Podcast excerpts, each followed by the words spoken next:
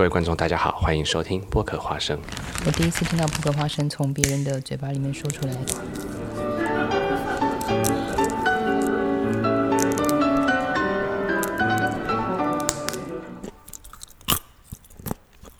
我们今天节目反映到国台教现任的助理指挥叶正德。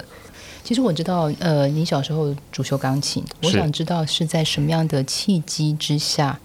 就是您开始喜欢上指挥，是因为有某一些特定的指挥，还是有某一些特别的音乐？我高中时期我念的是音乐班，那我们的音乐班里面有乐团，大家都知道高中音乐班一定要念乐团。那乐团我们的指挥老师是当时的国立台湾交响乐团的首席张玉祥张老师，他是我的小提琴老师，然后还有我们现在的团长刘玄勇刘团长。那因为你知道职业乐团的演奏家在上课的时候，有的时候会因为演出的关系，他的课可能需要稍微挪动一下时间。那这个时候呢，老师知道我这我喜喜欢这个东西，他就会说：“那正德，你要不要上来试试看？”让我比划一下，这样。那有的时候呢，他也会在台下听音响的时候，就跟我说：“诶，正德，那不然这样，最后这半个乐章你上来帮我比，那我去下面听听看音响到底这样是好或不好。”这样，那就是因为这样，所以我喜欢上指挥这个东西。那更正确的来说，是因为以前在弹钢琴的时候，我们花非常多的时间练琴。可是因为练琴，我们都知道弹钢琴，大家就很比较独自一人啊、哦，就是跟大家一样，就是关在琴房里面练琴四个小时、六个小时。那久了久之之后，我觉得这个满足感不太有办法满足我，因为我比较喜欢跟大家一起合作，我喜欢大家一起共同努力，然后完成作品的那一个那一个刹那的那个成就感，其实更吸引我。那其实对呃指挥的养成来讲的话，那你的第一个交响曲，就您指的第一部交响曲是哪？莫扎特四十号，G 小调那首，得得得得得得得得那首是。那所以其实对你来讲的话，是在什么样子的一个机缘，呃，你会选择去法国留学？因为其实很多人他们其实都对每一个国家有自己特定的。对，其实我们知道法国这个国家在对音乐色彩的表现上，其实就已经是跟其他国家比较不一样了。它非常的独特，然后它也有非常吸引人的一个诠释方式。那我小的时候，我听的第一部歌剧啊，就是《卡门》。那为什么我会听《卡门》？是因为以前，呃，我跟我弟弟一起睡觉，然后就是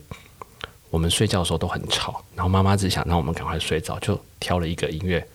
放给我们听。那这一部就是《卡门》，因为你知道《卡门》就是旋律就是大家都很喜欢。那小的时候我就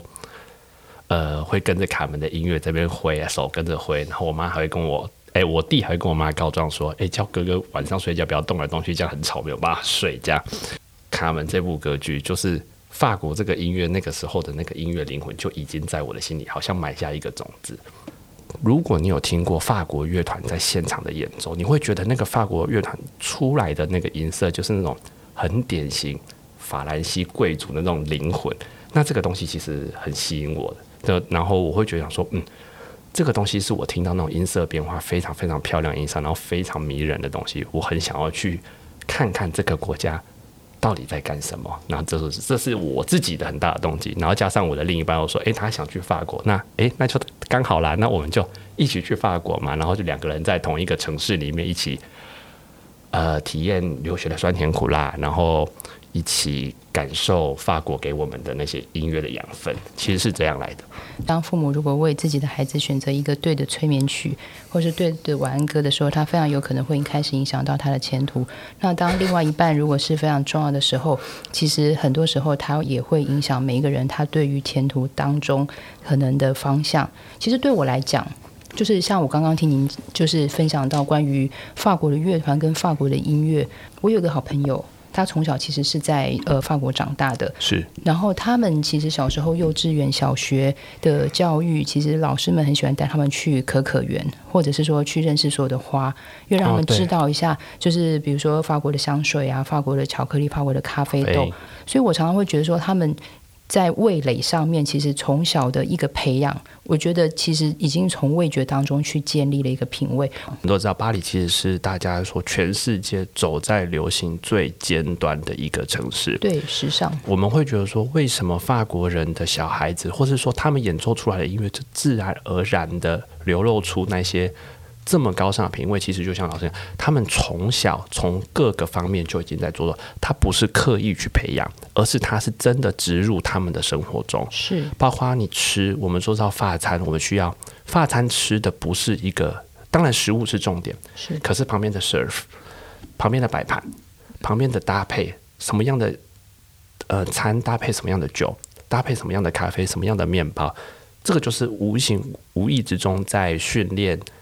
他们法国人的品味，因为你刚刚讲到画这件事情，不知道为什么我刚刚就想到，呃，德布西跟拉威尔两位作曲家。那当然，很多时候他们都会讲到关于呃管弦乐团的语法。可是我后来哦，在面对就是关于他们的音乐文化的时候，他们非常喜欢用挂流的东西，非常原始的去还原他们的语言。这也是为什么我就有时候觉得听你们讲法文的时候，对，因为因为什么？你知道，呃，会有挂流这个东西。这个挂流的东西其实就是法文我们讲的 liaison，是 liaison 那个东西，就是我字跟字之间，我把它连在一起讲的时候，它就是那个自然的语韵就会出来。是，那这个就是他们音乐里面的那个挂流的由来。我想跟这个有非常大的关系。尤其像老师刚刚讲的那些歌曲，其实。都是法文，那法文我们知道是呃全世界几乎是最规矩、最标准的一个一个，所以它所有的东西它都是设计好的。那既然它是设计好，它会这样做，表示有它的原因。是我曾经在一个访谈当中哦，就是刚好有看到，就是您在法国求学时候的两位老师 Dominic Huit 跟 Julian Masmonde，对，他们几乎都是跟您一样，都是法国巴黎师范学院。这样子的一个学历，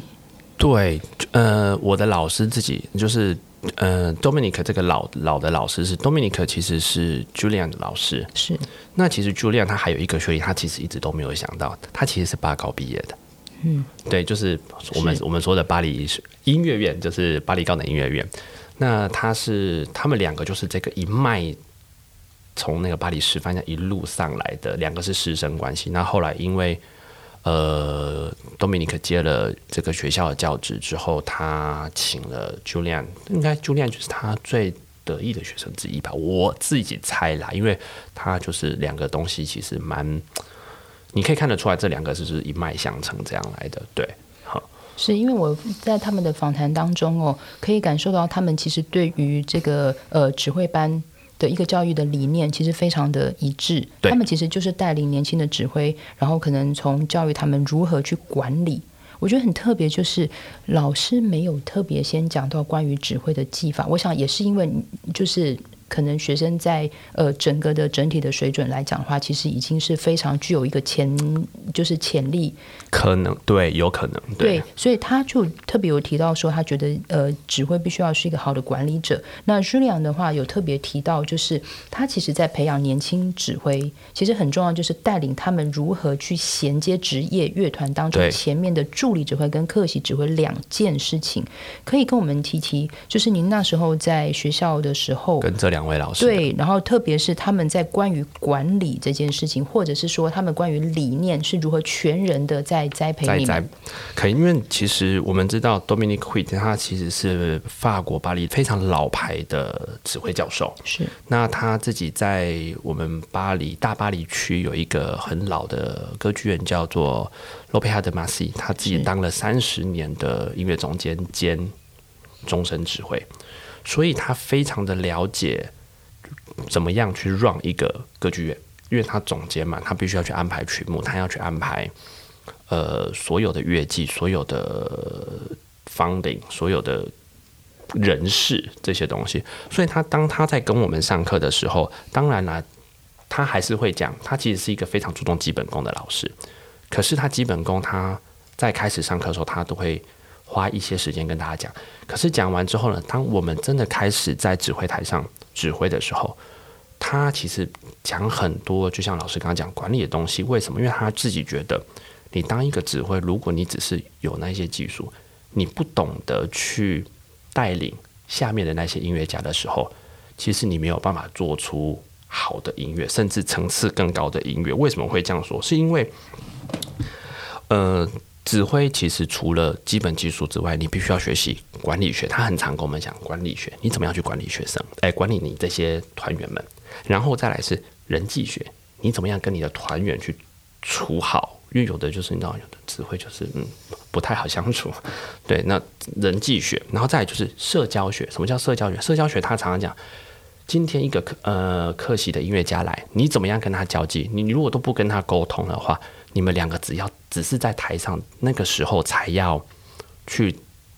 碰出火花其实是不太可能的事情。然后最后他讲的是心理学，心理学其实是是总挂前面这些，你怎么样运用心理学里面的方法去呃，让你底下这些七八十位的音乐家们可以非常在很短的时间内有向心力，然后大家有一致的目标，可以摒除任何一切的芥蒂或是不愉快的东西。只为音乐服务，我觉得 Dominic 他在我们上课的时候，他讲非常非常多这个东西。是，那 Julian 就比较不一样，因为我在给 Julian 教的时候，他那个时候他自己本身是正好是巴黎管弦乐团的 Lo Loges Party 的那个第一助理指挥，所以他其实那时候我给他教授，他非常的年轻，他才三十，我记得三十五岁不到吧，就是大概就我现在这个年纪。然后你想知道 Loges 巴黎在巴黎是其实是。最 top 的，然后他是自己是第一组一指挥，所以表示他看到太多非常非常多顶尖的指挥家，所以他在上课的时候呢，他跟多米克就比较不一样。多米克会跟你讲非常多的经验的东西，他会告诉你我这三十年来看到什么东西。可是朱利安不是，朱利安他告诉你，你很多东西你必须现在就培养好，你必须我现在告诉你，你这样做。很有可能你到职业乐团前面，你会是就是没有办法操作的，操作会操作不起来的。他会说：“哈，年轻指挥，你们上台的时候，不要想到什么就讲什么。当你要想讲任何一句话的时候，你稍微顿个一两秒，或是想好之后你再讲，因为我们不差这一点的时间。可是你如果很唐突的这样讲出来，你说出去的话，你就收不回来。”对，尤尤尤其你知道，在职业乐团面前的时候，那个的话讲出来的分量又是更重的。那有的时候他甚至会跟我们讲说，当指挥其实很多的职业乐团都会要求指挥是一个完人，可是其实指挥没有办法当完人，指挥也会有错的时候。那尤其这一点，职业乐团对年轻的指挥的时候，他其实非常严苛，他会要求年轻指挥尽量能不犯错就不要犯错。可是有的时候其实。犯错的时候，团员并不知道。可是年轻的指挥可能觉得说：“啊，我刚刚犯错了，那我可能就是我要我要道歉，干嘛？”他这样朱莉亚就很常讲：“你不要做这件事情，你就停下来，你什么都不要讲，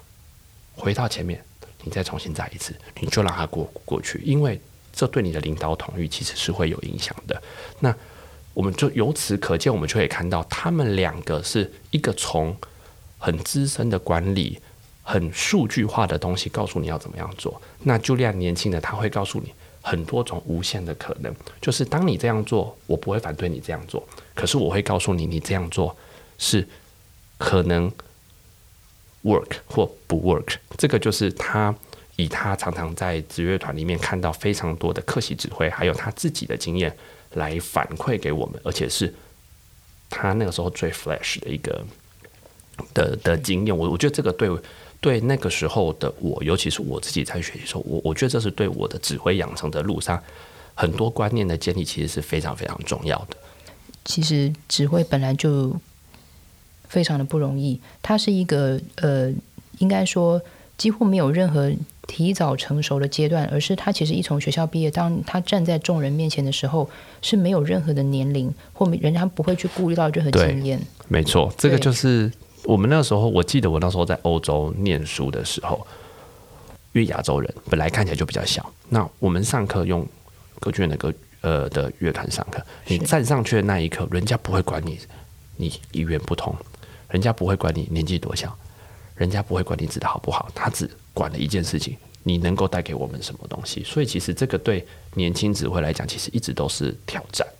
是。您说到管理这件事情哦，我想要把这个就是我们再回到就是您之前在台湾曾经有成立过振兴爱乐，这个跟您本身是云林的子弟子弟有关系吗？有关系吗？正兴爱乐其实是一个因缘巧合，为什么会这样说？是因为呃，我母亲自己本身是正兴中学音乐班的创办主任，那呃，他其实有这个想法，其实已经非常非常久，可是他没有办法付诸实现，有很大的原因是因为第一个，你知道云林是我们说以前大家讲到云林，就是而且哎很乡下的地方，那资源真的不是那么的多，可是。我妈妈她当初会想要成立这个乐团，有很大的一个原因，是因为第一个，她希望从我们这边毕业的学生，大家集合在一起，可以为云林做一些事情，然后也可以让这些从不管是从国外或是国内毕业的这些音乐家们，有一个小小的舞台，可以让他们有展演的空间。那那个时候，因为我记得在二零一一年的时候，我们音乐班创班二十周年的庆祝酒会，那他就把这个想法给丢了出来。那可能那个时候，因为已经二十年了，已经有累积一定的学生的量，那大家其实就对这件事情就很诶，好像蛮蛮有趣的。那大家是不是可以聚在一起，可以为就是培养我们的学校跟土地？做一些事情，然后就是因为这样，然后就起来。那刚好，呃，我自己妈妈送我出去学指挥嘛。那当然，当仁不让，这个承担起这个指挥的工作，就是由我来担任。那因为当时那个时候，我自己对艺术行政其实也蛮有兴趣的。然后因为在初期的时候，其实人员跟经费其实非常的匮乏，也不容易，所以很多事情其实就是我自己。就是一边一边慢慢的跟着妈妈两个这样，就是慢慢的这样一步一步一步弄起来，然后到了大概我们大概五年六年的每年就是固定的演出之后，我们开始被云林我们在地的一些企业还有私人基金会注意到，然后这两三年才开始我们可以做非常更多的，就比如说我们会把音乐带到偏乡的国小去。或甚至我们曾经有一年跟医院合作过，给医院的呃病友还有医师们做一个岁末年终的音乐会。我觉得这些其实除了为我们的社会尽一份心力，为我们成长的土地做一呃尽一份心力外，很多时候其实给我们这些年轻的音乐家们一个舞台，我觉得其实是非常非常重要的。那我也很庆幸学校呃。我自己的故乡，还有我所有的这些学长学姐，甚至我的朋友们，在那个很匮乏的时候，都愿意挺身出来来帮助我们，然后可以让我们完成共同完成这一件事情。我我我觉得我蛮感动的。好，那我们现在回到一个比较生活化的话题。OK，您和另一半其实都是音乐家，是那其实，在互相理解专业的这个过程当中哦，平常。日常生活，或者是演出期间期间哦，演出期间吗？或者是当天？OK，您觉得怎么陪伴是最好的？你说我陪伴他，还是他陪伴我？应该就说以您的经验来告诉所有另一半都是音乐家的人，就是 OK，好，终于来到这一题了。OK，这样讲好了，因为我我我先说以我自己的概念，我自己是一个不太需要人家照顾的人。因为我其实上台不太紧张，那我可以非常自在。我常常会问我的另外一半说：“哎，我我这礼拜有音乐会，你要不要来？”那他说：“啊，你又不紧张，你也不需要我去伺候你啊，那你为什么要要我来？”我说：“不，我说你在现场的那一个，就是那个陪伴，我就对我来讲是一个呃力量的来源。是，那那这个力量源不是所谓真的很。”呃，那个力量，而是说它是一个心理安定的。因为我我我我很有趣的是，我只要他有，我知道他在现场听我的音乐会的时候，我转过来敬礼，我都会试图去找就是他的眼神，然后我会想要看到他在什么地方，然后他会跟我一个视目交接，然后他可能给我一个非常好的眼神，或甚至给我一个怎么样的一个微笑，我会觉得说哇，这个真就是我等的就是这一刻这个样子。所以我觉得这个东西是大家要试图去理解，就是也许真的陪伴不是那么的重要，可是当你的另外一半如果说对你来讲非常重要的时候。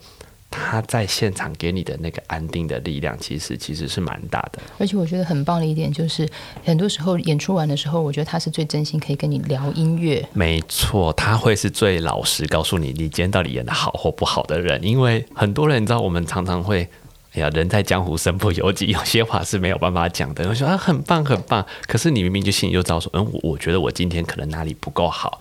那这个时候他如果在的时候，他就会非常。老实的，然后非常诚恳的告诉你说：“哦，我觉得你今天哪里不好，这个地方你可能下次如果再遇到的时候，你要再改进。”甚至他在台下帮你听平衡，或甚至听整个的音场效果，说他可以给你最呃最精准的答案，或是你想要知道的那个问题的症结点。我我我觉得这是很重要的。那反过来呢？如果说像慧君，如果说有音乐会的话，其实他就是。就跟我完全相反，我们两个就是刚好两个极端。我我是一个上台前就是可以讲哈哈哈哈哈，那我上台的人，他他就是不行，他就是他很需要我的，他会需要我的陪伴。那我的陪伴是什么？其实并不是让他可以演奏更好，而是我在他身边的时候，我可以帮他排除掉很多不可控的因素，比如说。呃，今天可能到现场的时候，有些东西没有处理好。那你也知道，有些音乐家他看到现场东西没有处理好，时候他会很紧张。那这个时候，我就跟他说：“没关系，你不要紧张，我帮你处理，我会帮他 handle 好。那甚至我会帮他找好吃的便当，帮他准备咖啡。这个这个我有一起经历过，是老师有吃到我们一起是是准备了便当。然后他上台前，他如果很紧张的时候，我会知道用什么样的方法让他冷静下来，我可以安定他的。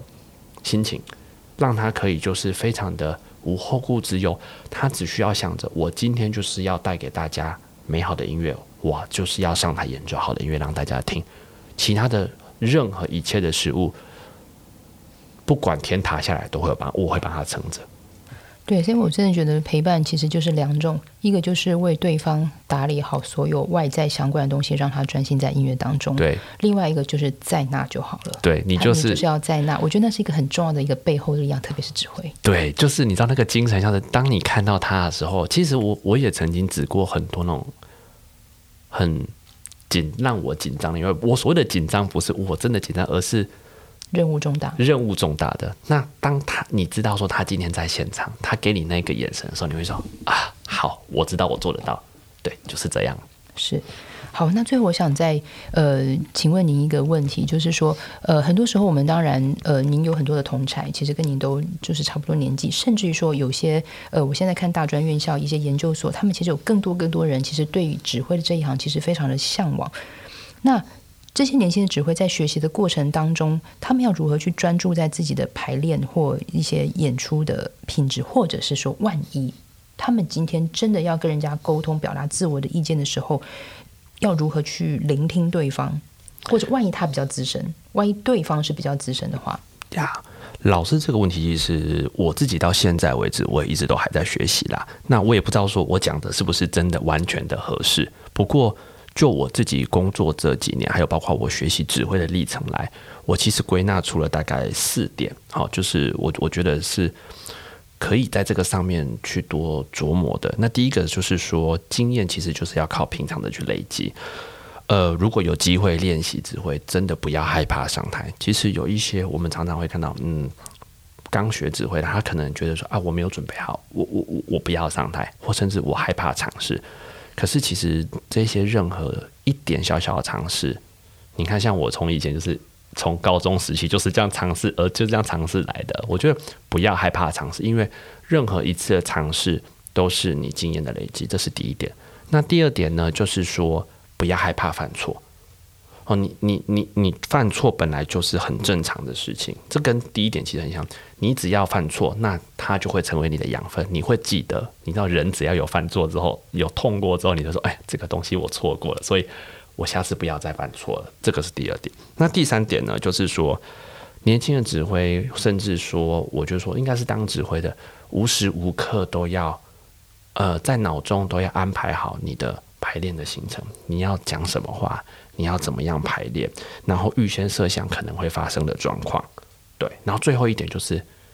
不管发生任何的事情，或是遇到你解决不了的事情，你一定要冷静，要安定。然后就是在指挥台上要记得，我们只能靠我们自己，所以事前的准备非常的重要。你有越多的准备，你越能够去处理越多的状况。那这些东西其实是我自己归纳出来的。很重要的一点，最后我要讲的是，我觉得我们在年纪小一点遇到资深前辈的时候。觉得还是必须保持着尊重的心，然后并且我们要打开我们的心，很真诚的去跟他们交流。那当然，这些事情不是只有遇到资深前辈的时候要讲做，我觉得应该是所有的音乐家都应该保持这样的心态，因为你身为一位指挥啊，你必须要能够跟不同的人交流沟通。那在台上的时候啊，呃，甚至要能够跟音乐家用音乐来对话。一位指挥他如果不愿意沟通，那甚至他关起他的心，他会很难一起工作，因为你你变得就是你是一个至高无上的存在，或是一个权力的象征。可是指挥的工作并不是这样，指挥是呃带领着大家做出美好的音乐，然后分享给大家。所以如果一个指挥能够带领着大家自然，然后很打开心胸，很有向心力的演奏出音乐，那。这样说，擦出来的火花跟那些化学反应啊，它其实是会非常吸引人的。对我刚刚听了郑的分享，其实我自己不知道为什么脑中也有自己的那个工作的一个片段，因为很多时候我看指挥其实是很权威的。是。那我，但是我的工作来讲话，因为可能比较多机会是在合作上面，所以其实很多时候反而我们比较会用问句的方式，对，去做一个所谓的沟通。就是年岁渐渐增长的这个过程当中，我后来发现，其实人只要让对方知道他最在乎对方的意见，或者是最在乎对方可能在音乐的表达上面的一个完整性的时候，所以就大家都专注在这个作品上面的时候，我觉得很多事情比较好解决。对，就是你不要。就是觉得说啊，你不能怎样，或是你不可以怎么样，你这样做，我觉得怎么样？no，就是我们回到音乐上面，就是我很愿意跟你交流，那我也很愿意倾听你想说的东西。那这个时候，其实很多事情就会迎刃而解。祝福你，就是未来的工作，特别是在助理指挥的这个繁杂的这个工作当中，能够更累积更多的经验。谢谢老师。这里是播客花生，我是徐佳琪，下次见。布克，花生是由两厅院赞助播出，NTC H to Go 特别企划。